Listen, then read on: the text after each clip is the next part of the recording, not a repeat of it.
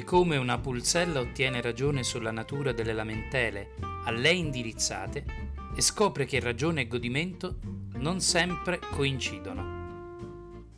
Matilde! Matilde! Colpi sordi sull'uscio, attutiti dal magistral suono del doppio pedale calciato dal menestrello Mike Portnoy. Matilde, che Dio t'abbia in gloria, abbassa la musica. Il vociare della genitrice, fagocitato dalla possente voce del bardo James Labrie. Matilde! Possibile che tu sia sorda alla mia voce? Adesso entro! L'uscio si apre con violenza, seppur con qualche difficoltà ad accidentare il suo cammino pile di volumi e dischi, indumenti lisi gettati alla rinfusa sul pavimento, le sedie ricolme di suppellettoli ben lontane dai sederi per cui sono state preposte. La signora della casa, con occhi arroventati e voce più paonazza delle gote, urla nel tentativo di sovrastare l'assolo di chitarra del Petrucci, musico d'oltremare, che percuote le corde del suo strumento con violenza e celerità, come la scarica di una mitraglia.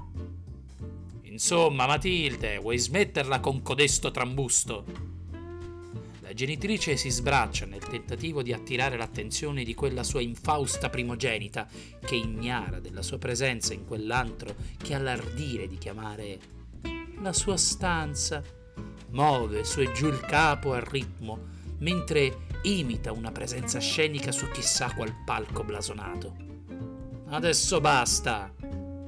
La signora allunga la mano sul tasto d'accensione di quello stereo infernale, sulla dimora irrompe il silenzio. La pulzella, interrotta sul più bello di quel sogno ad occhi aperti, protesta a grandissima voce. Madre, ma ti pare educazione non fosti tu ad insegnarmi che è buona norma bussare. La genitrice si tinge di rabbia. Ogni parola è l'esplosione di mille bombarde. Non avresti udito nemmeno se ti avessi bussato in testa. È ora di finirla con la musica a questo volume folle. E poi metti in ordine qui dentro, che non si può manco camminare. Matilda la fissa, offesa non si tratta di disordine, bensì di creatività. E non è il volume della musica da recarti fastidio, bensì la sua natura. Ti sbagli. Anche se tu ascoltassi cori angelici invece di codesta robaccia a un volume così alto, mi parrebbe d'essere all'inferno. E, creatività o no, è il caso che tu metta ordine nella tua stanza. Mia la stanza, mie le regole, Nemmeno io gradisco quel tuo lugubre armadio, ma non ti comando di sbarazzartene. Può andar bene finché rimane tra codeste quattro mura, ma smettila con quel baccano. Poc'anzi è passato a lamentarsene anche l'architetto. La puzzella Salgrotta, l'architetto è quel vecchiardo che non fa che blaterare dei giovani d'oggi, che non sanno e non fanno e degli spazi condominali occupati dai motorini e combatte un'instancabile battaglia contro tutti coloro che non sono abbastanza canuti e raggrinziti. In verità ti dico, il questionar dell'architetto non riguarda il baccano in quanto tale, ma il baccano in quanto proveniente da questi tempi e non dai suoi, come tutto ciò che ha meno di un paio di secoli non dire eresie, Matilde, sospira la genitrice spazientita, e smettila con queste manie di persecuzione. Stavolta è Matilde a tingersi di rabbia. Le sue guance si fanno rubizze. Il viso raggrinzisce in una gargantuesca ruga d'ira. Strilla più del cantore Labrie.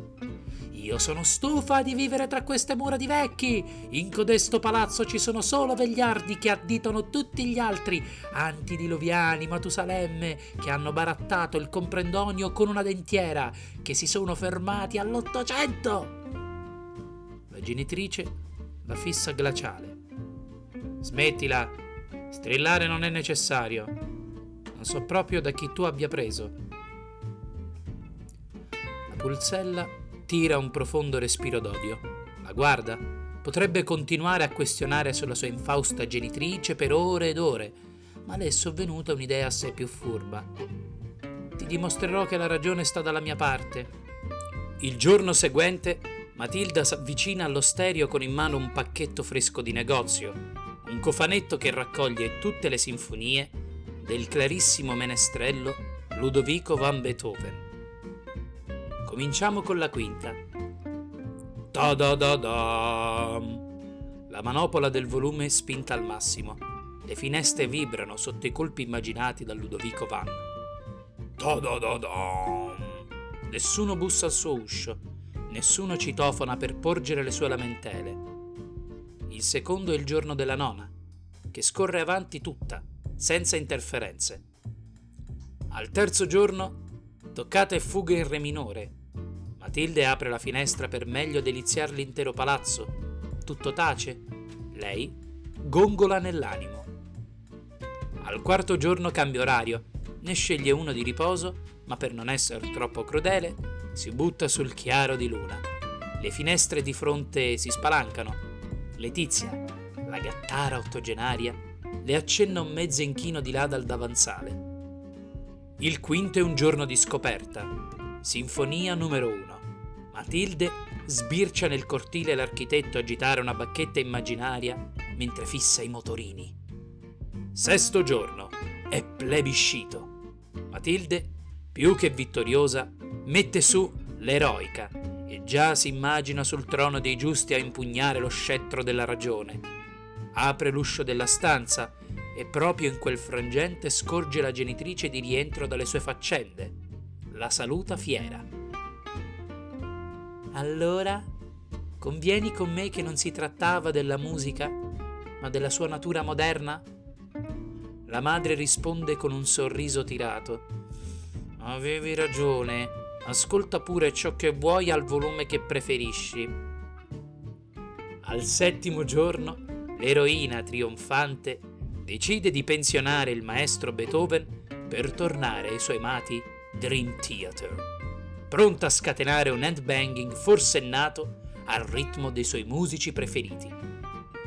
Ma il complessino americano non fa in tempo a cominciare che un Ta-da-da-dam degli appartamenti dell'architetto fa vibrare le vetrate. Gli fa eco un secondo ta-da-da-dam più grave dalle finestre di Letizia e ta-da-da-da, ta-da-da-da, ta-da-da-da più giù dallo studio del notaio. Ta-da-da-da! Risponde il giradischi del vecchio professore al terzo piano. Ta-da-da-da! Dall'avvocato in giù sull'ingegnere. Ta-da-da-da! Dell'architetto. Ta-da-da-da! Ta-da-da! Di tutti quanti. Ta-da-da-da! Ta-da-da-da! Dalla stanza di sua madre. Il palazzo, re di vivo, ha scelto la sua musica favorita.